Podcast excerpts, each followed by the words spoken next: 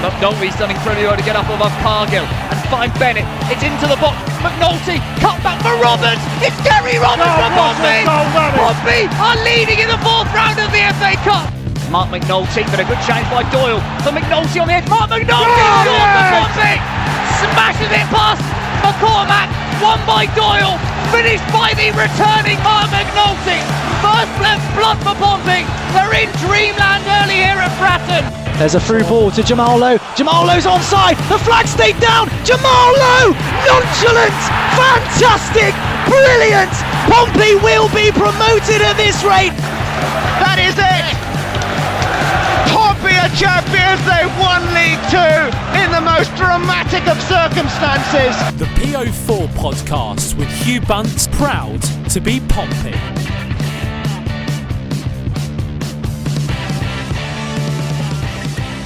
Hi, Pompey fans, and welcome to PO4 Podcast episode 134. Well, still no wins in 2022, but new players signing along the horizon. Joining the podcast today is Freddie Webb. How are you, Freddie? I'm not so bad, Hugh. Thank you. Yeah, randomly stuck inside of a head cold, but I'm still here to talk about Pompey a bit because there's surprisingly a lot's happened. I feel like it's been a, a rush. There was a month of nothing, and now we have two games and transfer news to talk about now, and uh, and some something actually happening rather than just uh, little gossiping. So it's a lot of fun. Yeah, no, exactly. It's one of those things that, you know, things buses always come at once, or whatever those phrases are. I couldn't think of a better one off the top of my head. But we've got players out. We wanted to get out last week. Players in, new striker, new centre back. But before we get into that, are you going to be well enough to come to uh, to come to Newcastle at the weekend, Fred? We need you to rest up. Don't even know why you sat here doing the, the podcast. You should be in bed with the lemsip, right? well, I should be, yeah, and I've got an early shift tomorrow. But you know, don't, you just have to you have to do what you have to do sometimes, don't you? There you go. That's passion. It's passion there for the listeners there. Andy's not here today, so it's just me and Fred going through this. So expect a lot of me and you talking. But right, let's get started on what we're going to do. First of all, we're going to review the game against MK Dons. Follow on from that, we're going to talk about the really exciting nil-nil draw against AFC Wimbledon. And then we put a question out to you guys because players are coming in, players are leaving. But what we want to know is who do you think Pompey should sign and what positions the Pompey need to strengthen? And thanks again for everyone who messaged in. It's really appreciated.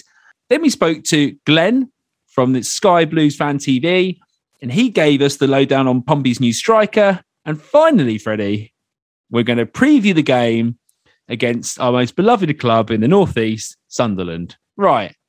Let's get going on it then. MK Dons, we're both there at the game. You know, you thought it'd be great to drink some beers, then smash a tequila before. So that one's out to you, Uh, Luke, that, that, that listening. was that, that was forced. It was uh, wasn't it two tequilas in the Sambuca? I Yeah. swear I had three of them, which is not the best of ideas. And the and the stronger beer was on draft, so I don't think that was a good idea either. but I was able to pe- I was able to piece together some of the game when I was there and afterwards. So don't worry, I'm not I'm not a passenger. Exactly. And Luke, if you want the video of Freddie doing the shot, please let us know. Hit me up at PO4 Podcast because he doesn't want me to post it online. But you know, you can have it. You donated a bit of money onto the uh, buy me a coffee thing on the basis that Freddie had a tequila. So we've come through with our promises, haven't we, Fred? You you looked you really enjoyed that one. Uh, yeah, yeah. That's about what he's going to say because he definitely didn't if you see the video. But so we started the game there. I thought it was always going to be a tricky test, as we said, against MK. Overall, though, Freddie, I think we played fairly well, apart from Pompey just not taking their chances in this game at all. How many times have we said that this season? I mean, yeah, uh, it was strange that there were boos, there were boos at the end of the game or whatever. Because I think uh, for for the key word being most of the game, I thought Portsmouth did reasonably well. Um, some of the chances they had were quite golden opportunity. Ogilvie missing that sitter in the sixth minute was quite galling. Um, but yeah, Pompey did fairly well with uh, MK style of play. They they didn't really give it. Pompey didn't care that they didn't have any possession. They pressed high when they wanted to. But there was a period in the game where Pompey conceded the first goal and then the second where they just dropped off. The first half performance again was not up to par really at all. And Danny Cowley said it so many times. A, a, good, a good team has to play well for 90 minutes. And I think, again, Pompey didn't really to do that well at all. They had spells, but nothing more than that. Yeah, and I think that's the thing. Someone said uh, Matt was telling us that people were leaving at half time because they're so angry. I think it's a little bit of an overreaction there. I won't go that it? far. Jesus. Yeah, I know. So I've seen, I've seen much worse games this season than that one. Ipswich at home, anyone? Cambridge at home, anyone? But Don't yeah, remind me of those games. Yeah, everyone's just had a little. Cambridge at home, first game I was at Fratton for a year and a half, and they served up that. That was not not brilliant. Yeah, from you'll move back down from the north down south, you're like, right, getting all excited. You just seen his face. He was like, it's like a little child at Christmas, back down to Fratton Park now for, for the duration of the season, and he's actually like, really, which is good. But going back to the game quickly, Ogilvie has that miss. We're talking about getting a striker in, and you know someone who can convert chances. And Mo Eisa certainly can create chances, and he's really stepped up. Apparently, you know, Liam said before when we were previewing it on the MK One podcast, who came onto the show, that Mo Eisa really stepped up into that role up front, and he looked dangerous. And as soon as that ball came through to him, Freddie, you always thought he was going to score into the bottom right corner, didn't you? Oh, it was quite obvious. Um, unfortunately, Hackett Hackett lost the ball in midfield, trying to progress it out. And then, yeah, through ball straight to Mo Eisa between, uh, between the gap in defence. And I immediately thought he was going to score. I don't think how many times have we thought about a Portsmouth striker doing that way, where you just see a one on one and go, oh, that's definitely, that's definitely in the corner. No doubt about it whatsoever. So he taps it in. And from then, Pompey's press dropped off a cliff completely, statistically as well. Throughout the entire game, the average was 8.82 passes allowed per defensive action. From memory, lower the number, the higher the press. 8.82 is reason- reasonably high, but but the Blues averaged 14.2 in in the period between 15 minutes and 30 minutes, which is when that first goal was, and then 12.6 later on until half time, which was desperately poor, especially for a Pompey side that basically they create all that most of their chances from the high press out of position, out of possession, excuse me. So that was big. That was very big. Um, and again, it took a half-time team talk from Danny Cowley and some changes to actually spur some life into the team. it is difficult, isn't it, when Pompey press and then you know winning the ball high up the pitch, creating havoc, and that's when we're actually going to get some goals. We look quite poor, don't we, when we sit back? And we'll talk about that a little bit in the Wimbledon game, but we don't seem to know what to do with the board as much when we're when we're not pressing on the front foot and turning over, you know, the ball in the in the final third. We sort of like try and retain possession and pass it around a bit. It's all a bit flat-footed, then, isn't it? Really, it's all a little bit slow, not real direction to it. Mm, exactly, and I think that's just the idea that this Pompey side is so drilled on capitalising on opportunities and mistakes, and this was before Danny Cowley came as well, but even more so now.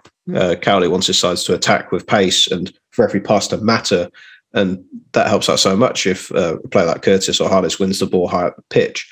But yeah, it, it was a, it was a bit flat-footed, but I think uh, the Portsmouth's overall attacking play in this game was good. Um, I thought Harness had a fairly reasonable game. Some of his passes went away, which is frustrating. But then he had periods in the game where he'd turn two MK Dons midfielders and then create a three on two, and you just think, oh, if only we had a player to put on the end of those chances. If you're interested in expected goals, Pompey had 2.03 expected goals that game, which was fa- it is normally fairly high. And Hirst took his chance well, but again, very frustrating, very frustrating game. We talk about Pompey's crossing not being great at the moment as well. You know, getting that delivery into the box as well as strikers sort of converting the chances that they're given. Got to the byline a little bit and he just cuts it back along the floor. And Hirst is actually in the right place there, you know, six yards down the edge of the box just to to tap that one in. And he did take the take the chance very well, as you said. And from there, you just sort of hope Pompey push on a bit, don't you? It never really quite happened. But overall, I think MK, and we spoke to, I spoke to a couple of MK fans afterwards. I think maybe a draw would have been a fair result. But again, it's it's, it's not three points, is it, Freddie? And when we go on to talk about Wimbledon, should we be, should we be concerned at this moment in time? It's not ideal, is it? And it's not looking very clear. Um, obviously, MK Dons are a challenger for a, for a playoff spot and promotion, just like Pompey arguably are, and argu- or arguably should be, depending on how cynical you are. So, so losing points against a promotion rival is never ideal, but there were enough positives to take from the game where you'd think Pompey aren't that far away, and a lot of people think that the squad depth isn't there anymore, with some players leaving, and there's still a lot of work to be done. So again, Pompey are in, a, in and around it, so you you don't think you, you can't be too worried, but you know the frustration's inevitably going to be there, isn't it? And talk about a little bit about frustrating, Freddie. The, second goal was quite frustrating because Freeman plays this absolute beautiful bending pass. I mean, if you're if he's doing that in the other direction, I'm suddenly thinking he's the new assist maestro. As he tries to play that back pass, loops around, Mo Eisa gets on the end of it. Sean Raggett never really has a, a chance in that situation when the ball's there against a quick, pacey striker. Comes back out and it's an absolutely beautiful strike, isn't it? Yeah, which really sinks us there. A little bit of quality. Yeah, no, lovely finish. Um, it was the Canadian player who scored, wasn't it? What was his name? Yeah, I'm gonna, I'm gonna, I'm gonna make sure, Freddie, because I've been poor at this recently. I'm gonna give it a go. It's Theo Corbeanu. So Theo Corbeanu, yeah, yeah. There we go. I do, I do remember that. Yeah, again, lovely finish, and really, the Dons didn't have loads of a lot that that many other chances in the game. And yeah, that lovely bit of quality. Again, it adds to the frustration, doesn't it? Whereas Pom- when you're watching Pompey, you sometimes think they have to do so much to score a goal. they have to slog, they have to work hard, they have to get that that perfect cross into the box. And then against an opposition, there are two there are two def- there are uh, two arguably defensive errors, and then all of a sudden, all of a sudden uh, uh, there are attacks that are dangerous, and then it's a, a lovely finish off the crossbar, and it's beyond frustrating. I think that's why some fans get particularly annoyed, where it always seems that Pompey players always have to do so much more to get the same amount of chances that the opposition do. Yeah, exactly. Then talk about being frustrating. I before the game against AFC Wimbledon, me and Andy popped on and spoke to the uh, AFC Wimbledon guys on their sort of fan television before the game. I did the big up and was like quite excited. Huh? Famous as fuck. Anyways, move on. But I think the fact is that yeah, we're on the we're on this thing, and they talked about how we're going to play and that kind of thing. And I talked about the high press, and we're doing well. And we know that Wimbledon are also a team that press press quite hard, and we'll see talk about that in the game. And I said it must be it could be quite an exciting game with two teams going at each other, pressing, etc. And it actually ended up with probably being one of the most boring games I've seen Pompey play in quite a long time, which says something about, you know, there's been some interesting games over the season, but that one really was a stinker. Yeah, it was it was flat when I was listening to it on the radio. There, there wasn't a lot there wasn't a lot to say about it. I think Meta fans were more annoyed with the stuff that was going on before the game with the turnstiles and whatever, which I didn't know about. I wasn't at the game. But yeah, a very dry game. What happened with that, Hugh? By the way, I was right, the, right near the front at that point. Actually, I was right near the front. So basically, the stewards tried to get everyone through. I would say like one turnstile, maybe two at the front, um, and they were basically insisting on checking everybody, going through individually. It was taking absolutely ages, and then when you got to the front, the security guy wanted to scan your ticket himself to go into the thing, look at it, then you had to try and fold it, put it in the thing. It, it took so long that the Pompey fans were singing, uh, "This is embarrassing" at first we were there, okay, seemed a bit light-hearted, you know, take the mick out of the situation which is going on. And then it started getting a bit more frustrating because I think the fans are thinking we're not going to get in before kickoff now. And suddenly people started pushing a bit. And then there's this almost like this surge where everyone pushed forward. And I was quite near the fencing that was there to try and funnel fans. All that gets knocked over. The Wimbledon stewards are shouting, get back, get back, trying to push everyone back. They get quite hands on at this point people are getting knocked over. Other Pompey fans are trying to pick people up off the fencing and stuff God, like how, that. How dangerous was this then? Well, it was quite dangerous, I'd say. Um, and then the stewards couldn't handle it. They were sort of trying to get in there and push, and they were getting pushed back as well. I mean, luckily, nobody got hurt from all I could see. So, I mean, if you're listening, you did. Apologies, but I didn't see anybody get properly injured. But that was a situation where if you manage a game like that every week, you are going to get somebody seriously hurt. Yeah, absolutely. And by the sound of it, they just didn't prep for the amount of fans they're expecting at the game. They didn't have, by the sound of it, didn't have multiple turnstiles open. They I, I, I, don't mind stewards being thorough with certain things because obviously you don't you don't want anything nefarious getting into grounds, but there's a line, isn't there? You, you can't take ridiculous amounts of time with one fan every going through. You have to, you know, give them a bit of leeway.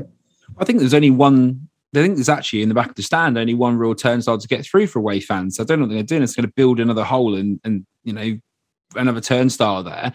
They basically had a side gate that was next to it, and all the Pompey fans are calling for that to be opened. And after this sort of crush that went forward and stuff, and the police are there, they decided to make the right choice and open that up as another entrance so they could funnel the ports of fans through there, which did help uh, get the fans into the ground. Hopefully, everyone got in before kickoff. But yeah, it's, it's, a silly approach. It was stupid. It was dangerous from them. And hopefully, they learn from it because, and yeah, because it could be dangerous. And that's that's the end of it, really. But it didn't put fans in the greatest mood for that for that reason, I suppose, going into the game. But you were hoping when we get in there, we see some exciting football. It never really happened. It was actually weird because the, the first half actually went quite quickly because nothing really happened. It was very, you know, Pompey as well really was stuck back on the. There was that one chance from Jack Rudoni in like the sixth minute, wasn't there? Yeah. Yeah. Where it was, a lovely ball, from, a lovely, a lovely ball from Palmer. It was a hanging cross to another Wimbledon player who headed it across to Rudoni, but presumably made a fairly good save as well. Oh, it was a good save. And but Pompey were really on the back foot in the first half. Wimbledon were the better team. We looked like we couldn't get out. And what we were saying in the stands as well, and it sort of happened for the whole first half and periods of the second half, was the system didn't really work very well in this mm. game at all. We failed to get the wing backs forwards. They knew the ball was going to go out to them. So what they did is they just covered that pass, that sort of quick ball out to the wing back. Suddenly they were already there and we couldn't get out of our own half, you know, so we couldn't get forward passes. And in that situation, I think you have to maybe mix up a little bit. And in the second half, we went a little bit more direct, which enabled Pompey to really get on the front foot and then get the wing backs forward. So, I mean, uh, there's a lot of talk after the game of whether we should have potentially changed the formation or found a different way to play. I did hear some fans being a bit critical that we were never going to score, they were saying, in the situation of we're maybe leave Mark Bonner sort of out tactic Danny Cowley in this one, which is not something we usually say, but it no, no. And apparently, like the, uh, people are unhappy with the substitutes being late because Jacobs didn't come on till later on, didn't he? Well, he didn't come on till later either. But I'll be honest, yeah, we can sort of talk about the minutes of this game. Not very much happened in this game at all. Obviously, Mahlon Romeo, what a strike that was! Unlucky to come off the bar. But it would have been a snatch and grab, really, if that went in. And I know there's a lot of uh, talk from the club about dominant second half performance and da da da. Yeah, but it, it was never really convincing that we were going to score. Well, Pompey's, Pompey's XG in that game was also very bad. I think it was like 0.5 or something. So it, it, it, didn't it didn't sound like Pompey had really any clear cut chances on the radio when I was listening. And I looked at that and I thought, oh, I'm not, I'm not really surprised. Not really surprised. Um, so, how, so what? What should Pompey have done differently then in that game to actually get something out of it? Uh, uh, first of all, our set plays are so poor. Our crossing, and we say this, but our corners never beating the first man. It's incredibly frustrating to watch over and over. I was going to say we haven't, we haven't, really got a reliable set piece taker, have we? Uh, unless Lee Brown's taking free kicks. He took one corner, it was actually quite good, and Raggett had a header which he sort of again didn't get on target, so he went over the bar you just think you just got to hit that down or something like that. But it it cleared the crossbar. It was actually a really good chance in front of the Pompey fans. I think that was probably where most of that XG came from, Freddie, to be honest. But yeah, I mean, it was it was poor. There wasn't much to do apart from learn how to put a ball in the box properly. And I think when it's not working over and over again, I don't know if there's a confidence issue, but you know, I mean, my my young coach playing football said to me, Hugh, at 10 years old, if you can't cross the ball past the first man, you're definitely not taking corners. So I was never allowed to take a corner because I was shit at it. But it seems with Pompey, if they do try and pass the first man, it's a sort of looping slow ball, which no one's really ever going to convert. It's easy for defenders, it's easy for the goalkeeper. And the goalkeeper looked quite poor, actually. He dropped a lot of crosses, he dropped a lot of things. And you just got to think at that point, you got to put more shots on target. Pompey didn't. So hopefully you can just chalk this one off. We don't seem to be good against Wimbledon. There were some like positives out there. There was one positive out of that game. Hayden Carter looked like he fit like a glove into that uh, defensive system, didn't he? His passing was fairly excellent. He was def- defensively sound, got stuck in a fair bit. Um, so yeah, he, he had a, a, quietly impressive debut, didn't he? Yeah, man of the match performance, definitely six interceptions, six aerial duels, one I think it was one key pass through in the game. So yeah, I thought it was very good. He's very composed on the ball, and Andy made a joke to me in the stand saying I think really early on he tapped one out for a throw in, which is which was the fine thing to do to stop a corner happening. And he's like, he's not exactly going to Cruyff turn him, is he? Let's be honest. In the first game, and then later on, he does that little Cruyff turn sort of move and shifts the ball to the left. He looked, he had a bit of pace about him. His passing was good. His positioning was good. Decent in the air. I think we've got a really, really good player here, Fred. No, that's great to see. I looked a tiny bit into his advanced stats, and I still think him him playing nine matches and 646 minutes for Blackburn in the Championship this season is very good. Blackburn, a, a solid side chasing promotion to the Premier League. So any young centre half who's given that time and is trusted in that side, it says a lot, isn't it? Because teams like that don't want to give anything away, and he's had uh, out of it. He's had he wins he won 60% of his duels in the championship averaging 19.23 per 90 which is average number in the championship and, and reasonable success rate uh, so it, that has to translate dropping down the division and playing every week surely and i think the big thing is his composure like you said and being right-footed he'll just add so much and make a defensively strong team like Pompey even more solid for me Absolutely. Absolutely. He looks like a great player. I just if he if he can play like that for the rest of the season, we're going to be a very difficult team to score against. Now, if we can use that as a platform, bring in a few more attacking players, add another left wing back, and we'll come on to talk about that in a minute. I think that is potential for this team to be very good. It's just we still need some key pieces to complete this team. It's not quite ready yet. Obviously, we've had more players go out than come in as well. The squad already was a bit thin. So we need to get a couple more players in, and we're going to come on to that right now. So we asked you guys, and we said, who do Pompey need to sign in January to bolster the squad, and what positions do you guys think? Not just what we think, what do you think?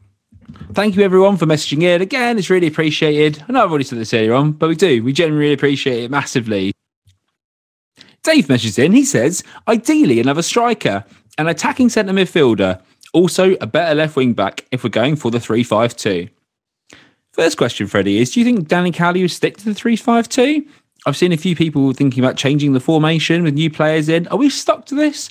Or is Danny going to have a look at it and see what players he can get in with an open mind? I think, uh, well, Cowley will probably keep to an open mind. He said, he said that enough in all the all the transfer related articles we've seen. He's he's fairly open to what sort of players he wants to bring in, as long as he thinks they're good enough, uh, no matter what the position is. Which which is not what we were thinking. Fans were thinking before the transfer window. We were just thinking, okay, he's going to bring in, try and bring in a right side of centre half and a centre forward. The side will pretty much stay the same because we wouldn't be able to sell anybody. But so far, there have been a lot of outs, um, some major ones in John Marquis, and we brought in a right side of centre half and a centre forward already. And arguably, we might need another striker depth wise because we've only got two of them, which is not enough if you if you're playing two up front. And now there's arguments about left wing, left wing back because Hackett is filling in admirably at that position, but defensively he's not that good.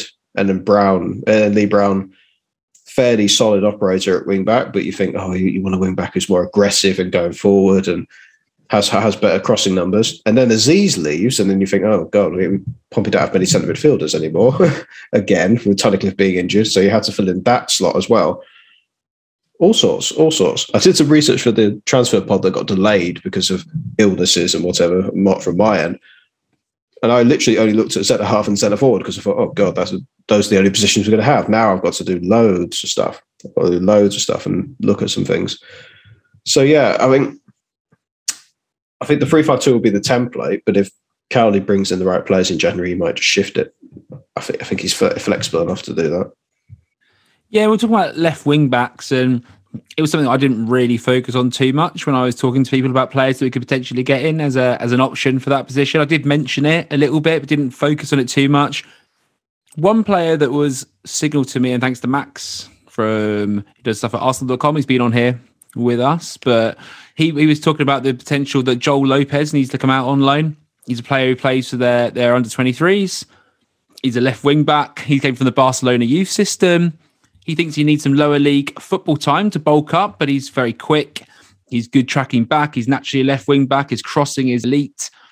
He needs a bit of time just to work a little bit on that positioning, as you expect from a young uh, Barcelona player who's coming into the Arsenal system. Who the Arsenal fans say he's following the Cesc Fabregas development model. It's not out of the question he went to League One rather than going to League Two, and sorry, rather than going to the Championship. So it's potential unless Arsenal absolutely hate us for not developing Azeez properly. I'd be cynical for two minutes. I feel like we said we've heard the same thing from him about Azeez, and he was all right. he wasn't. He, he, he, Azeez wasn't. Didn't have a magical spell at Portsmouth. He had some games where I thought, oh, he fitted in very well, and then he had that classic game against Harrogate where you thought, oh, it's another. It's a bit of a Premier League youth player getting muscled out, muscled out of a football league game. Are we going to have the same thing happen again if we get Lopez on loan? Maybe, maybe that's that's fair to say. I think we're going to mix up playing some players on loan who turn out good, who are young. If you call it the Premier League loan lottery, joking around, but if you look at these, but this player in particular, it's a, it's a space we need. If you can't get someone in, and we'll talk about the next the next person who we've been linked to straight after this. But he's been included in the Europa Cup squads. He's been involved in first team stuff for them as well. He's been training most of the first team in the end of last season. So yeah, maybe, maybe it will work, maybe it won't. But there's a left back option there. He's a natural wing back. He's great at crossing and could be quite a good balance to having Mahlon Romeo on the right hand side. You sound very positive here. Hey, I'm trying to be positive. Don't know. I don't know enough about him in that sense, but it's an option, Fred. So I thought I'd put it out there into the ether. That's a message in, and he says most viable is going to be a left wing back. It's an important position now with the new formation we are playing, and neither Hackett or Brown have anything like Romeo does on the right. Would love a permanent quality striker, but think we might have to wait into the summer for that. Do you need a left wing back, Fred? That's right. And said, are we ever going to find anyone who balances Mahlon Romeo's sort of ability on the left hand side realistically? I don't think so because Mahlon Romeo's championship wing back. it's going to be very it's going to be very hard to get a championship standard wing back who is fairly reliable at crossing, can, dri- can dribble as aggressively as he can, but can also be as defensively solid as he can. And, and most most of the time, he's always in the right place, so he doesn't have to get stuck in all the time. He's in the right place defensively, and he's got a proper engine and can go up and down. To fill in that gap is going to be very hard, very hard. Um, but then again, I'm, I'm thankfully I'm not Danny Cowley. I don't have to bring up uh, bring up answers to these questions. Exactly. We can just talk about it here on our podcast, and not worry about it. But another player that we've been linked to in the last sort of couple of hours.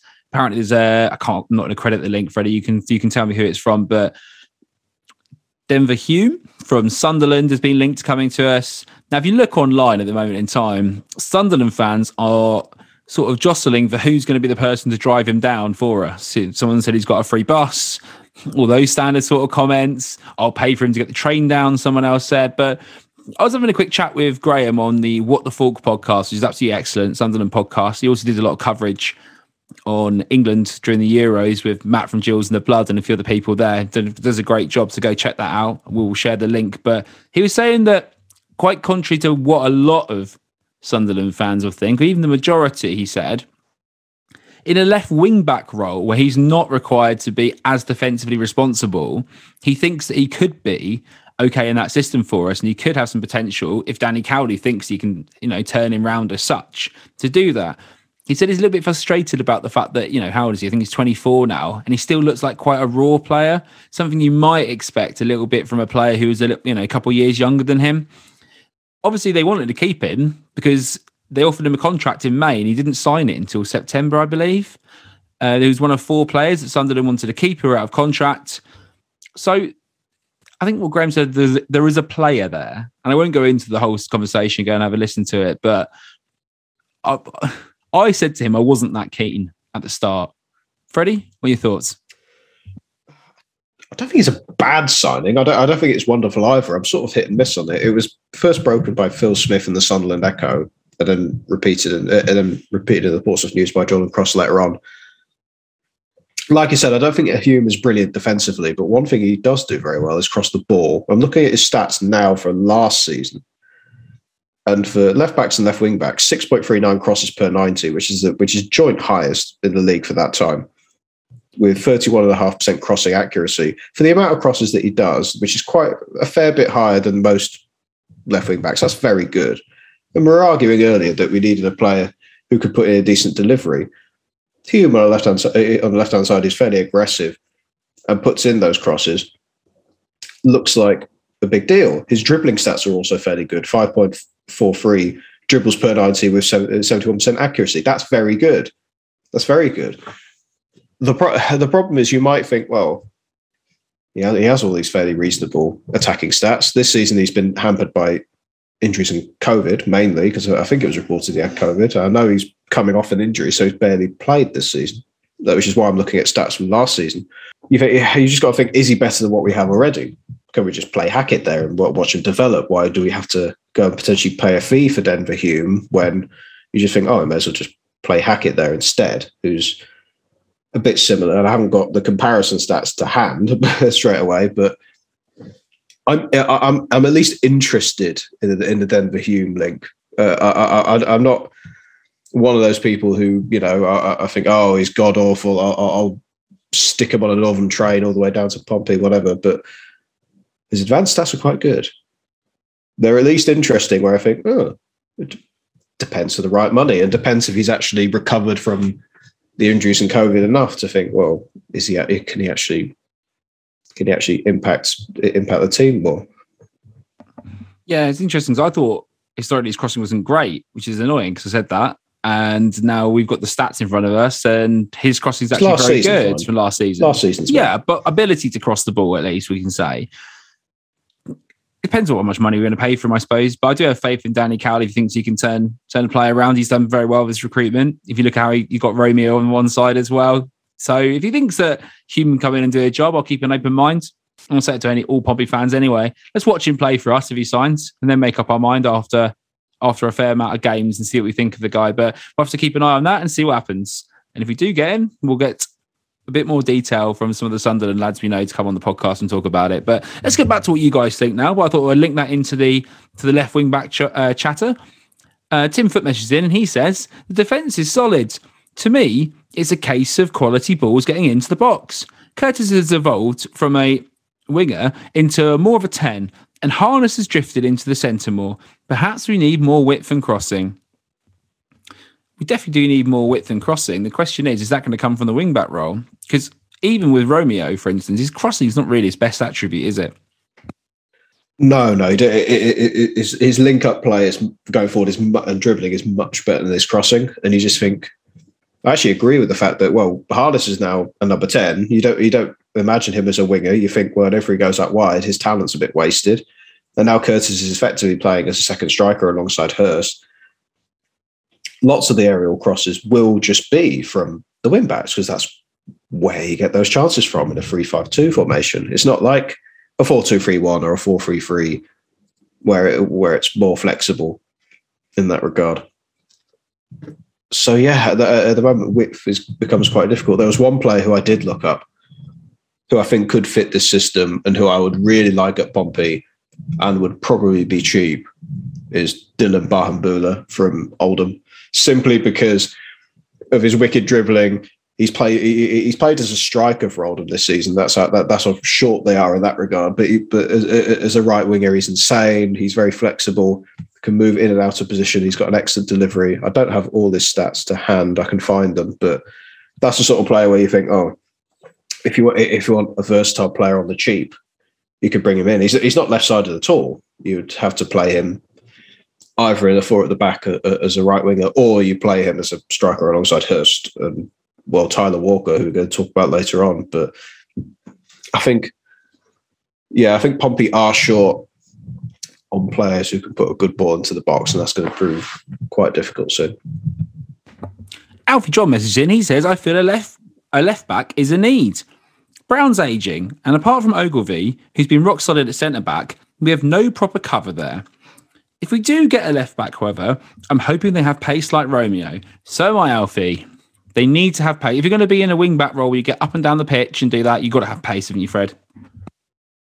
Absolutely, just for the simple fact that you've just got so much uh, wing backs have so much ground to cover. It's why it's a very hard, very hard position because you've almost got to have some of the attributes like a left midfielder, but also the left, left the attributes of a left back. You've got to be able to do a bit of everything, which Romeo does very well, in my opinion. Um, and Hackett and Brown clearly have their strengths one way or the other. I, I, think Brown's still very good at linking up with Brandon Curtis, and sometimes his link up play is quite good, and he gets stuck in. But Cowley seems to be to seems to prefer Hackett at the moment, which You think I don't think I just don't, I just don't think he's good enough defensively. I think it's just that always irks me whenever he's at left wing back. I think there's always gaps there.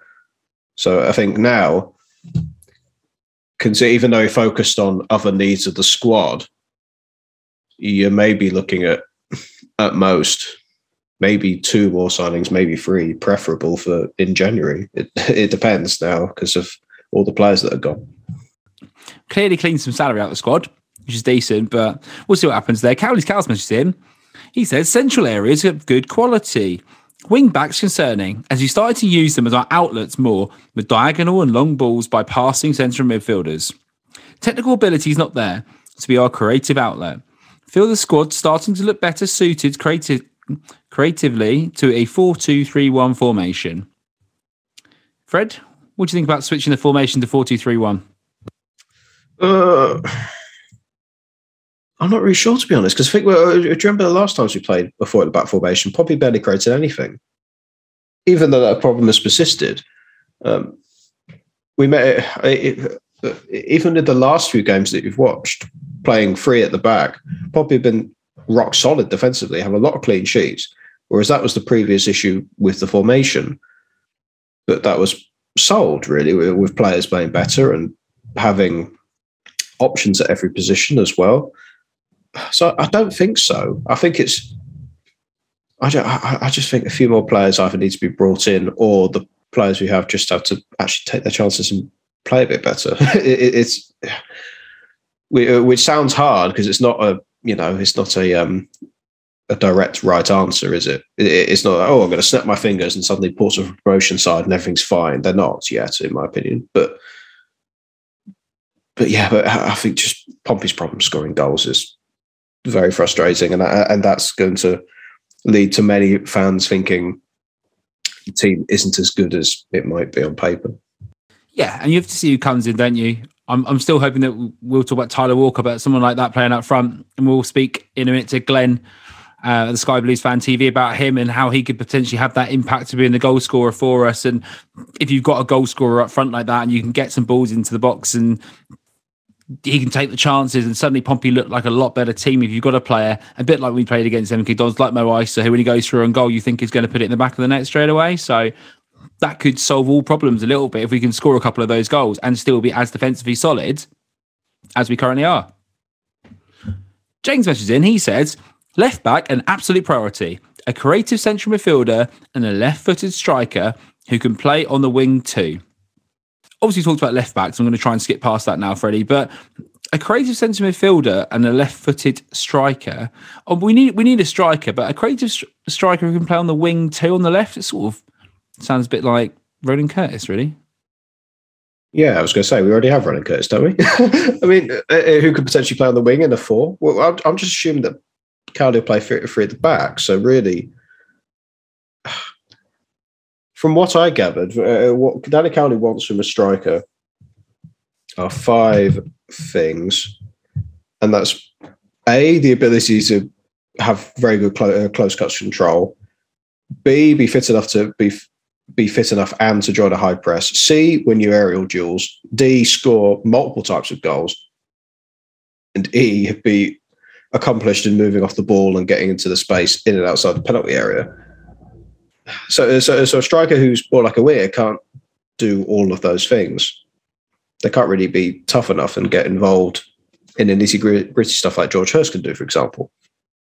You you just think that Cowley's strikers need to be more of like a complete forward rather than just a goal scorer or a dynamic winger or a goal scorer. In my head, I thought, oh, that's the sort of player that Cowley's after. That's why I didn't like Marquis in the first place because uh, many people, uh, depending on your opinion, many people saw him as a goal scorer and a penalty box striker.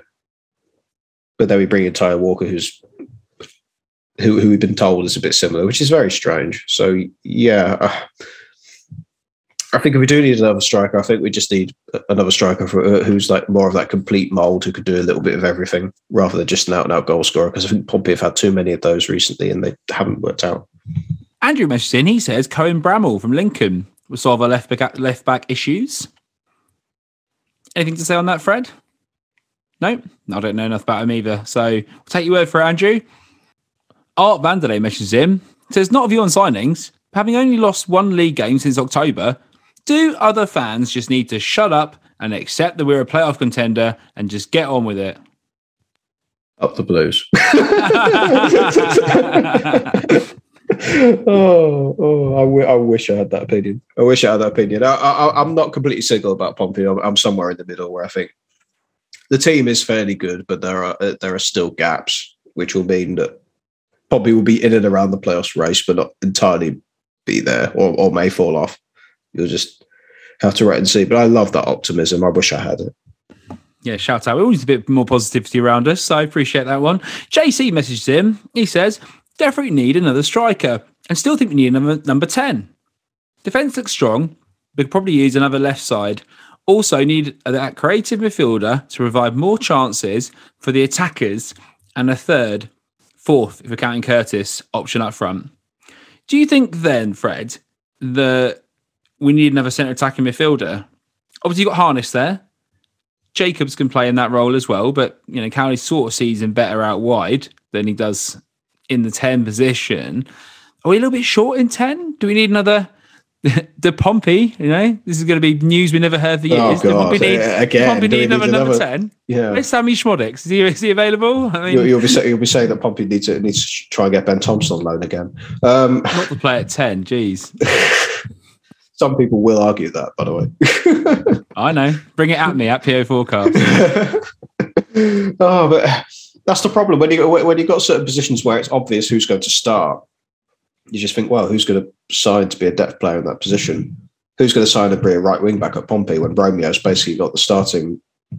He's got the starting shirt there for the rest of the season unless he's injured. It's the same with any attacking midfielder because Harness will play there. I think really Pompey's realistic option is to get a player similar to Miguel Azeez who can play as an eight and as a ten, who can do a bit of both, and is very and is very mobile off the ball and is fairly good at unlocking, um, unlocking space and creating chances with balls through the through the middle of the opposition defence. I think that's where Pompey will look to, and they'll probably look to the loan market for that because. I mean, I I just think that Pompey won't be permanently signing many people. They might do, considering the amount of wages that have gone. But I just think Danny Cowley will just look for the best players available, and if it's through the loan market, it's through the loan market, in his opinion. Yeah, and especially if it's going to be a player that's going to be using the squad rotation. I don't know if you're going to then go out and spend money on that as well at a time. You think about that, but I think he maybe if you go on to sign a few permanent signings, it's maybe someone who's going to slot into the first team that he sees here being a real impact player. Then again, there might be a few on the cheap that are knocking around. So who knows? Uh, JC also talks about Freddie. He thinks Curtis is more effective on the wing, cutting inside, opposed to playing up front. I think a while ago, I was I would disagree with that. I thought he looked better up front. He was doing well. He's, he's winning some headers, and and I thought the goals would come, but they haven't really come, have they? And do we think he's a little bit more ineffectual in this more narrow system up front? I think his end product's been brilliant. It, uh, a lot of a lot of the rest of his play has been good. Closing down off the ball, wo- he works very well. He gets into dangerous positions, which he still did out wide anyway. So I don't think it's just. I don't think it's the fact that he's not doing enough, or, or, or I don't think that some of his passing off the ball isn't wonderful. It's just that uh, I think for me the two things are his decisions where his decisions for me aren't there. Uh, like so, I feel so many times. I think it was in the MK Donstadt game. He was out wide in the penalty area, and he should have put a cross into George Hirst, but took a shot anyway for a wide position. But we could have argued that when he played on the wing, that's not that's not a positional problem. That's just Ronan Curtis as a player. I think it's just it's just who he is. I don't, I don't think it's a I don't think it's a formational or positional problem. I think Curtis is always going to be a streaky winger slash centre forward who gets goals and assists in bunches, and then stuff doesn't happen for a little bit. That's just how it is. I think. Yeah, I think that's fair enough. We'll see though. We'll see how it, we'll see how it pans out, mate. But um, Chill and Bill meshes in says another striker, but someone with a presence up top. He needs to hold the ball up, good in the air and experience. We need more leaders and less kids in the team. I think we just get the, the best player available. So I'm going to say on that. I don't think it necessarily needs to be Come on. Oh, do you know who was experienced? People are talking about. We're going to get Jermaine Defoe in. I was talking be, about. I'll behave. I'm not saying we should get him, mate. I, I'm just joking I, around. I'm sorry. I, I I will never support Jermaine Defoe coming back to the club because Portsmouth uh, because Harry Redknapp sold Benjani to get him, and he was my he's my favourite Portsmouth player of all time. Probably probably a, a horrendous player to have as, my, as your favourite player of all time. But yeah, for me it was Benjani. I just remember those two seasons where at the beginning he just could, he couldn't hit a barn door to save his life, but he, but he just put his heart and soul out on the pitch every single game, and eventually it worked. And for a while, he was the top goal scorer in the Premier League, which nobody expected whatsoever. And then Harry Redknapp sold him for a mercenary. I'm still not happy about that. Look, if we were to go, out and get a marquee sort of signing, quality striker, put some money on it, big name that works, fine. But it doesn't always work out like that, does it? So we see what happened with John Marquis as well. You came in, you scored all these goals, you know, you spend all this money on him, it doesn't work out. So you can't use that as a benchmark. Ellis Harrison again brought in. I mean, I wouldn't say he had the same goal record, let's be honest, but it's not He had an always. excellent yellow card record, though. Well, yeah, mate. It's good for good for a bet. Good for a bet. Are, are we going to say a last thing on John Marquis? Are we? Uh, are we? Are we? Are we? Let's touch on that it now, then, shall we? Let's are we happy about that that saga's ended or not? I'm really happy the saga's ended because it was just very frustrating as a fan to watch the man play up front. He clearly lost all confidence in his own ability up top or in his ability to score goals for us. He wasn't making the runs into the channel, wasn't getting to dangerous positions, didn't have any faith he was going to put chances away either. His time had definitely come to an end. I didn't know if we'd be able to shift him easily. I was actually quite surprised that we've managed to get rid of him, Harrison and Downing, to be honest three of those in one window for me is excellent business by by Danny Cowley and and Cullen and, and the, the wider Portsmouth team who are involved in transfers nowadays. But yeah, John Marquis, you got any real comments? Because I don't really have that much to say about it apart from wishing well at Lincoln. Hope he does well, not against us. And yeah, that's it really. I think it's, a lot of the arguments around John Marquis have been very one way or the other. Either unanimous support for his ability in every way, or that he's an absolute donkey.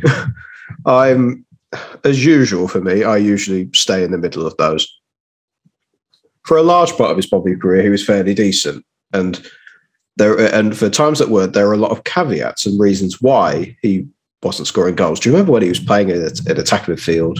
Do you remember we were talking, we were ranting about that for Yeah. half a season? Yeah, saying, oh, Oh, he plays God. up front, he'll be all right again. And Yeah, I know, I know, but and he had he had many spells where he fit fitted in with the rest of the team, and there, there were many spells where he look, he did look dangerous. But I've had a, I've had a look at his stats, like I usually do with a lot of players. This season, four goals from 4.7 xg in all competitions. Last season, 18 goals, all comps, including the FL Trophy games, from 21.95 xg. So call that 22 if you want. And the season before that, 14 goals from 17.74 xg. What's the what's the common theme for all of that? underperforming the chances he's given. Exactly. He's Yep. underperformed the chances he's given. And if you want to go a bit more simple stats than that, he scored 10 goals in his last 55 Pompey games uh, per Neil Allen, if that stat's right. And a lot of times when you watch him, you notice that his first touch isn't brilliant. I think that's the, for me, the most frustrating thing I, I found about him was that horrible first touch. He'd be in with a golden opportunity and then and then, and take a take a a nonsense first touch, which just took it away immediately, or made a chance even harder, which he didn't really need to. So not only did he underperform his quality chances from statistics wise, he did it from the eye test as well because his touch was just bringing out bring him out of opportunities. I thought he fitted in really well in a pressing style of play, and I never doubted his his work rate and tenacity off the ball. And a lot of times I saw him I saw him make runs through the center uh, through the center of the pitch, and the delivery wasn't there. And you thought, oh, if only, if only we had X, Y, Z to be able to actually give him some decent service. But the stats don't lie. He's underperformed his scoring chances at Pompey for a lot of his time, and I'm sad about that because I don't, I don't think he, I don't think he's a bad player. But there are only so many times where you think oh, he doesn't fit into that system. Oh, we need these three, three things for him to be good again and to be a 20 goal season striker. I think the I think the price tag made a lot of people think he was uh, think he was excellent. Where at the time I thought it, he was the right player for Pompey, and I thought, oh, with a few additions under K Jackett's system, which didn't happen for the longest time. And yeah, it's a sh- it's just a shame that it didn't work out. I think, uh, but I, I don't I, don't I think his ceiling is League One. I don't see him going any higher. And if he goes and scores goals for Lincoln, well, it's just one of those things. You, you, as a Pompey fan, you can't really get frustrated about it because it's just another player who goes somewhere else, new lease of life, new scenery, blah blah blah. But at Pompey, just for the largest part, arguably his second season was quite good, which I did think. Um, season before, with some caveats, but there but there were just too many of them, in my opinion. Yeah, and I think Michael Appleton's a very good manager as well. I really rate him, so he's going to go and play under Appleton. Slightly different style. We'll see how he how he does over there at Lincoln, but yeah, I'm glad the saga's over. To be honest, Freddie, I let's let's get Pompey fans all on the same page behind the new striker and or strikers hopefully coming in. And we could all stop bickering about whether we think people are being too harsh or people are not criticizing enough or whatever it is john marquis whatever everyone's different opinions are let's all get behind the new lad so we can move on from this chapter of well this chapter of john marquis dave howes messages in. He says in terms of permanent transfers Nesta Guinness Walker and Carl Wootton would fit the Pompey profile perfectly. Guinness Walker is one of the most promising fullbacks in the EFL, whereas Wootton is a striker who likes to hold up the ball and grab a goal every now and then. Now, I know Andy's not a big fan of Guinness Walker. We'll start there. What are you saying, Freddie? Should we get him in? He's also a right wing back as well, isn't he? He is, isn't he? he yeah, so, right. so if you bring him in, what, what he's going to he's going to well, he's going to cut back on his other foot to cross the constantly, isn't he? or, or, or, he's going to sit on the bench because Rango's playing there. Yeah, exactly. So I just think I think I think maybe in the summer that's a very good signing if Romeo doesn't come back. Wootton? Wootton, I haven't seen enough of to comment enough. Wyscout's put National League stuff on, so so I might have a look at some point, but I haven't looked at him enough to be honest. I can't really comment with any authority at all. Yeah, well, I don't know either. Don't know enough about it to comment either. So we'll, we'll have a look at that, Freddie, and we'll we'll come back to people. All right, everyone. Thanks for messaging in again. Appreciate it. And let's get on to our talk about one of the Pompey new boys we just spoke about. So Pompey signed Tyler Walker, 25 years old, from Coventry on loan. Played his first game for Pompey against AFC Wimbledon. Got 90 minutes. Hadn't even trained with the squad. So that must be quite difficult coming into a new team. You haven't even trained with the players. Um, did all right. But here's our interview with Glenn from the Sky Blues TV podcast. All right, I'm here with Glenn from Sky Blue Fans TV. Glenn, thanks for coming on the show. Thanks for having us, Hugh. I'm looking forward to chatting about Tyler Walker with you. No, definitely. I think Pompey fans have been quite excited about getting a, a new striker in. Obviously, Marquis has gone out the door, so it's Harrison. What kind of striker could you just quickly sum up how he plays and what Pompey fans should expect from him? Uh, he's probably a finisher. He's pretty much a penalty box, six yard box finisher. His three goals that he's scored for Cov this season, two have been tappings off crosses uh, coming in and he's got across the near post and tapped him in. And the other goal, he's balls dropped him in the box and he's just swung, swung it in, hit it top corner. So his goals per starts ratio for us is quite good. But a lot of the time he's come off as sub for us. Um, so he's played like five minutes. So his overall record is like three goals in like 20 start and 20 games, which looks really bad. But on paper, the games he's started, he, he, he tends to score in us. Um, so yeah, he, I wouldn't say he's a great link-up player. Um, I think he possibly needs someone alongside him, um, but he's definitely somebody who, if you get the ball in the box, I think he'll score plenty of goals for you, as his track record at Newport and Mans- uh, so Mansfield and um, Lincoln has shown in the past, and he was our top scorer last season. I noticed that um, he's played less since obviously Coventry signed Martin Waghorn this season from Derby, Derby, and there's also Matt Matt Godden and uh, Victor Gyökeres as well. Were you surprised that he dropped down the pecking order a bit, or did you think Coventry just had better options available than Walker? His Coventry career, he's been very unlucky. He he scored on his debut, which was away against Milton Keynes. Uh, came on as sub against Bristol City. Um, he was doing a couple of games as sub, um, and then he probably would have started away at Brentford, and he got COVID, and then he dropped down the pecking order. Then Matty Godden got injured. He's never really had a consistent run of games, and a lot of the time he was playing up front on his own. And I'm not sure at Championship level he's he's good enough. But this season, he's actually he came on against Forest, made a really good impact.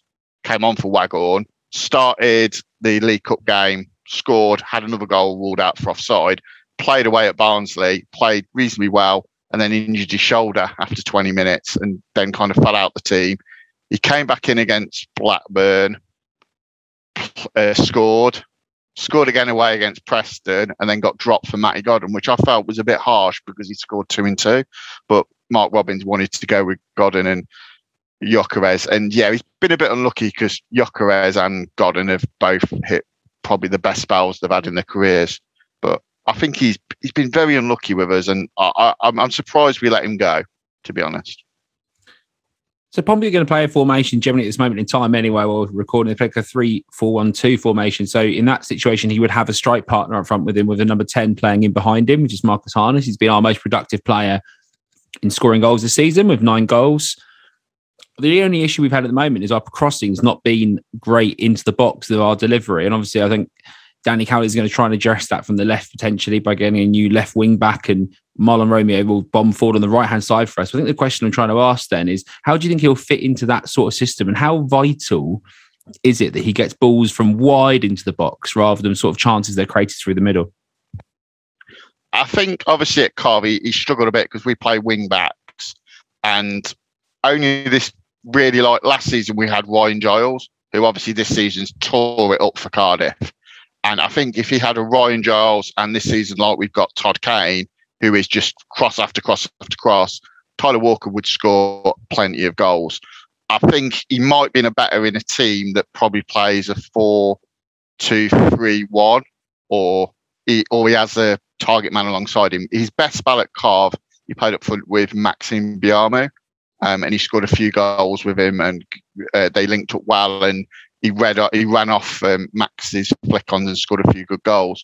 So he's he's very much a confident striker. He will get chances. The, the, I think he, he just kind of much the similar way maybe Marquis, you guys at Portsmouth kind of lost a bit of faith with him. I think the Cov fans had started to get on his case. He had a chance within the first minute against Millwall where the ball got stuck under his feet and I think if he'd been on the run where he'd been two and two, he'd have just swung his foot at it. So he is a bit um, probably not as confident as he as he should be. But I think in the system you play, if you get crosses, I would personally think you'd be better with Harness on one side and Curtis on the other, putting the crosses in for him. But I don't think that's the way Cowley wants to play. But Cowley did get him doing really well at Lincoln playing as a lone striker. So I'm interested to see how he, he does for you guys. What do you think Tyler Walker's long term future then is? Because obviously he's with Pompey until the end of the season. We hope it does well. Next season coming up, do you think Walker would have a long term future at, at, the Ricoh Arena, or do, you, or do you think they would look to move him on depending on how the loan spell goes? Uh, he very polarizes the fan base, even polar, polarizes our podcast team. There's people that would gladly see the back of him. I'm kind of a fan of him. We've got him under contract till next summer, summer of 2023. Mark Robins made a big deal of trying to get him. He tried to get him the championship promotion season where we got out of League One. He wanted him, but Lincoln got in ahead of him. I'd be very surprised unless we got a very good offer for him from you guys in the summer. I think the plan is he gets games under his belt. We probably needed him off the wage bill to free up some money um, because we've got we're quite weak at left wing back, so we've gone and got Jake Bidwell in. I think Tyler Walker going has probably helped us. Um, I think Gyökeres, unless he recaptures his purple spell of the earlier in the season, I, I think he's going to stay with us next season. Martin Waghorn, question mark. I think this might be Matty Godden's best season, and I think he might tail off. So I think there is a space for Walker the interesting thing that's come out today is obviously we've been linked with a guy. I think you guys were looking at Cameron Archer from uh, Aston Villa. I think he may well be coming on loan to us, and then obviously it's how well he does for us could obviously impact on what Walker does. But I'd I'd like to keep him. He hasn't had the run of games under Mark Robins that other strikers has, like um, previous Portsmouth striker Marc McNulty. Robins backed him to the hill. He was couldn't hit a barn door, and we he basically was the reason we got out of league League Two. Um, and he Biamou's the same. Jordy Hiwula, who you guys have had, he, he's backed the strikers, whereas Tyler Walker's never really had that run of 10 games where you're my striker and I'm to nail my coat to you, so to speak. Yeah, no, it sounds promising. I think the thing is, I mean, obviously Danny Cowley knows him and stuff, etc. from before. Obviously, left not too long after that. But I think the fact is that hopefully then he can settle in. He's saying he's a confidence player. He's got a, a manager there that he's, he knows. I think Joe Morrell was also there at the same time. Correct me if I'm wrong, Freddie, um, at Lincoln. So it's quite interesting to see if that helps him out. A little bit like he's uh, when, when, Sean Raggett was at the club, Danny Cowley's name as well from at Lincoln. And he's been able to utilize him in the best way that really works for his strengths. So I've got a little bit of faith that from that perspective, that might help a confidence player who maybe needs someone familiar to sort of settle him into the team. Yeah, the one thing I'll say is the season that he was at Lincoln under Cowley, his goals per game record was better than Ivan Toney before COVID hit. So there is a player there based on the stats. Um, and to me, that and I'm surprised. Um, as I said um, when I, I, did a piece with the Portsmouth News um, yesterday, I'm surprised maybe a Championship club didn't take take a punt on him. I know Peterborough were looking at him a while back, and I, I, I could see him as somebody they would fit their mould. So I think Portsmouth have done very well to get him kind of unexpectedly. I think it come, kind of come out as a bolt of the blue to Cov fans. Um, but by the sounds of it, Cowley's been after him for the last couple of months, and finally, um, Mark Robins has relented and said he can go and uh, move on for a bit. Do you want to predict how many goals he's going to score for us, Glenn? how many games you got left? Oh, that's a good question. I should have known the answer to that question before I asked the other one. Fred, you know? Yeah, he's looking it up. Yeah, no. So, I mean, look, I'm excited. I'm excited. We've got a new striker in, and I think, I mean, he played the other day, and obviously he hadn't even trained with the squad, and he got 90 minutes. So I think will probably help his confidence to go straight in. He, you know, he did okay. He had flashes looking all right. Fred, do you know how many games it is now? 21 games left. 21 games. I think if he emulates his club form, I think he'll get. I think his his career when he's been playing regularly is about one in three. So I think he'll probably get you eight to ten goals minimum. And and it depends. Obviously, he, he's taken penalties for Cov as well, but he isn't the first choice penalty taker for us. But he's definitely. You look at the goals he scored for Cov. He scored some really really good finishes where he's he's gone it. But he's just he's just not worked this season for him. He, he's had chances that have failed to him, and he's just snatched at them, which maybe a couple of years back they go in.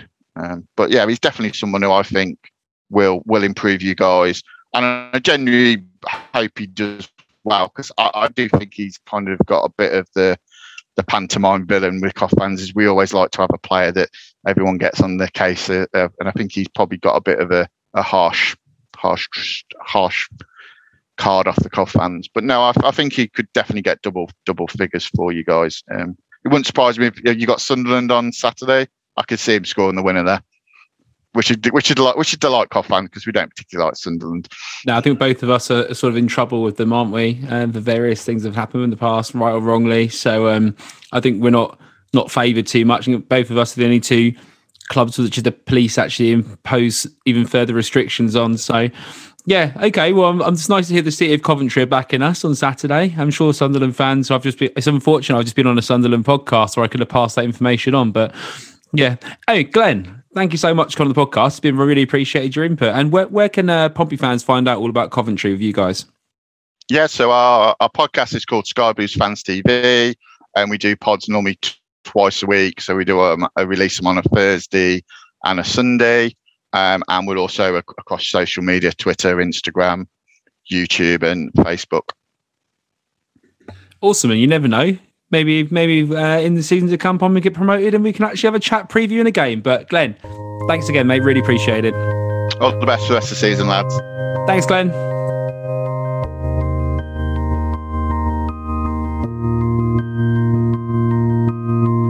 Thanks, Glenn, for coming on the show. Sounds promising to me, Freddie. Sounds like a player who has a promising ability to score goals. Whenever I saw him on television beforehand, I did rate Tyler Walker, but there are some things that made me think: is he the right striker for, uh, for what for what Danny Cowley needs? Because I listed off all the qualities that I think a complete forward would have, and Tyler Walker seems like another goal scorer to me. It, it, it has high high number of touches in the box, average three point three three per ninety in the championship last season. Very good. Um, gets aggressive, gets into the right places, high up the pitch. But his dribbling stats are quite low. Seven goals and two assists last season in the championship is fairly good for, for, for players dropping down to League One anyway. But his passing, passing metrics aren't that uh, excellent either. So you don't expect him to contribute to link up play that much unless he's he's going to be used in a different way rather than just a penalty box striker. I don't know what it is. I just, I, I just think on, uh, immediately as soon as I heard the name Tyler Walker, I thought, oh yes, that's great signing, championship pedigree. Even though he hasn't scored a ridiculous amount of goals, I think dropping down to League One would be quite good. But then you look at some of his advanced numbers and you think, oh, does he does he add enough to the rest of the team? Uh, does he play up front with George Hirst? And if he does, do you uh, you drop out Curtis or, or Harness for that? Which is another thing to consider. I don't know what you think. I think it's a. Does he fit properly? Do you think? I think that depends on if Pompey go out and get another striker in the window and how they play as well. Do you think that Curtis doing the more energetic, running around, pushing, pressing is a better partner fit for a penalty box striker? Because Curtis can drop off him a little bit more and play around. Uh, can also sort of win the ball in the air as well. George Hirst. Hirst can also do that. Hirst isn't necessarily a cart horse type of a striker. He, he's mo- he's mobile enough. He's aggressive enough off the ball. True. I, I, I, think as a as a striking partner, I think they could both fit. But do you think that since we had John Marquis as more of a penalty box striker, do you think just adding Ty Walker just would that would create similar problems? Yeah, potentially. But if he's a striker, he's a penny box striker, Freddie with pedigree, who will finish chances he's given, and even so, some sort of more half chances potentially, then it could be a good signing because probably do need someone with that ability to put the ball away. So, I mean, we'll see how it goes. I do know what you mean. Maybe we need a more complete player, but at this level, you really just need somebody who can m- have the right movement, make the right runs, create chances of that, and be able to finish them in the box. All right, so let's get on to one of my favourite away days in the EFL, which we're all going to, which is, of course, Sunderland, because it's situated right next to Newcastle, which is a great place to go on a night out. But regardless of that, probably coming to the game against Sunderland, who are always a tricky opposition. It's always a hard game away at the, at the Stadium of Light. You do think that maybe some of the Pompey players could help raise their performances. This is a team that we like to play against. This is a team we beat 4 0 earlier on the season under those awful, dreadful conditions. But Lee Johnson's team are looking very good. In fact, they create for expected goals. I think Freddie, correct me if I'm wrong. I looked at Opta earlier on, but I think they were literally near the top in, in uh, shots created um, as well as XG. So they are a difficult team to play against for us. But being defensively solid can't. There's not always the biggest problem. Sunderland are a player, a team that under Lee Johnson, Streaky Lee, as he's uh, sometimes spoken about as well, have like Pompey struggled this so far in 2022. They haven't won a game yet. They drew away at Wycombe. That's a good result, to be fair. They lost to Lincoln at home after getting a player sent off 3 1. And then they went on again and drew away at Accrington Stanley when Accrington went down to 10 men as well. So it's been a bit of a stuttering start for Lee Johnson in 2022. As a team, they like to keep hold of the ball, they like to cycle it. Um, they're very good at scoring chances, and we'll, we'll look at the obvious player to speak about in a second first, Freddie, because Stewart up front has been absolutely dynamite. If you're talking about a striker who finishes chances off and can lead the line for them, what do you think there? About 18 goals in League One. What are your thoughts on Stewart?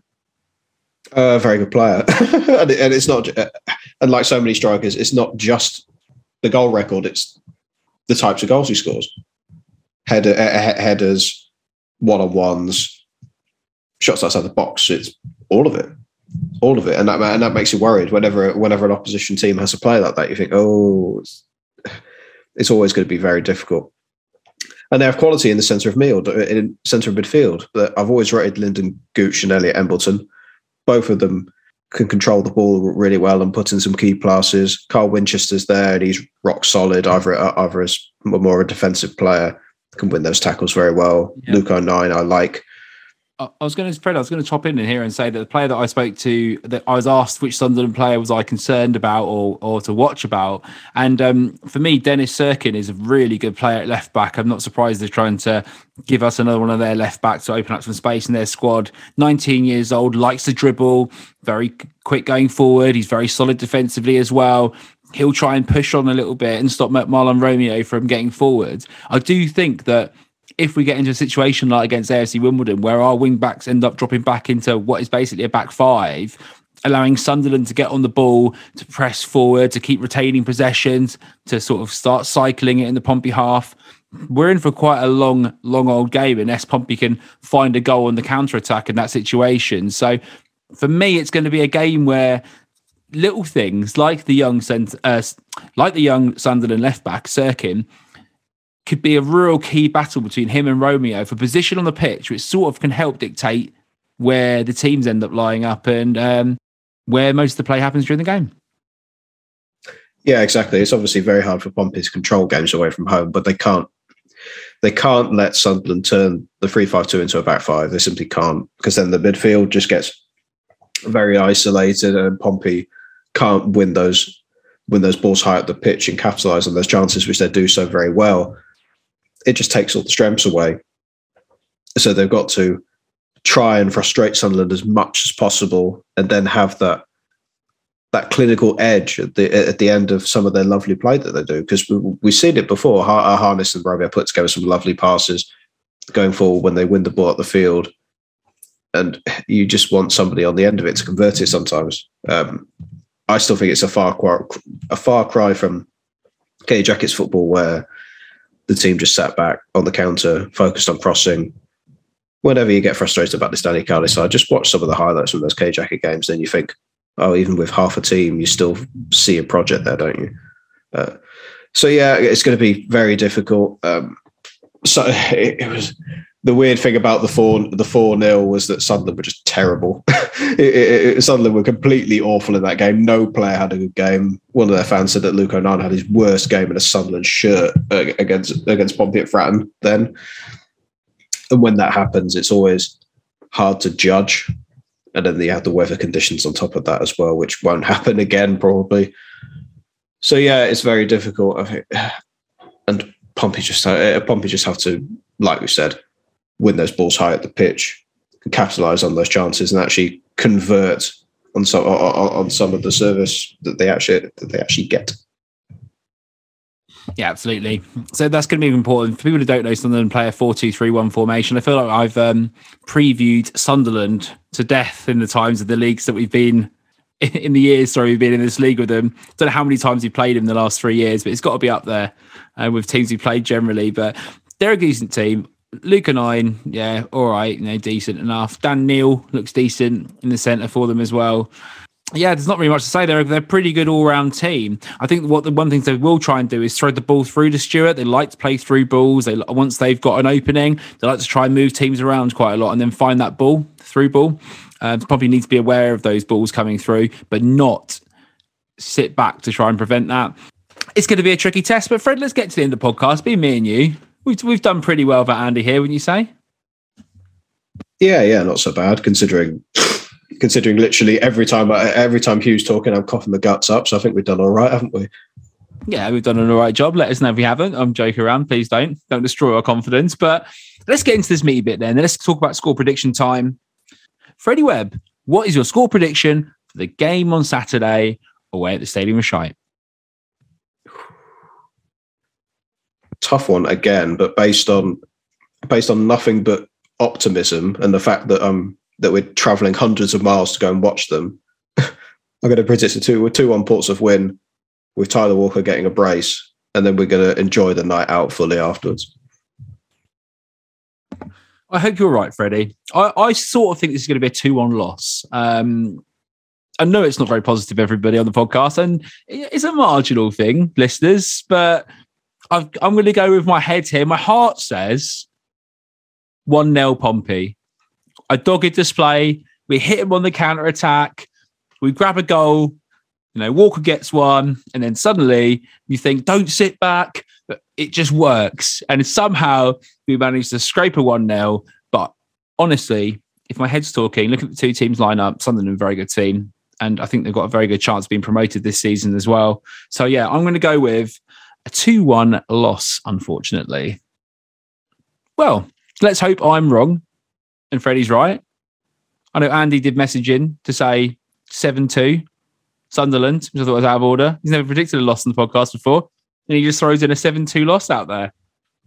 Thanks for the contribution, Andy. Appreciate it. But Freddie, it's been great having you on the podcast. Always a pleasure, Hugh. It's, uh, it's a pleasure as always. Thank you.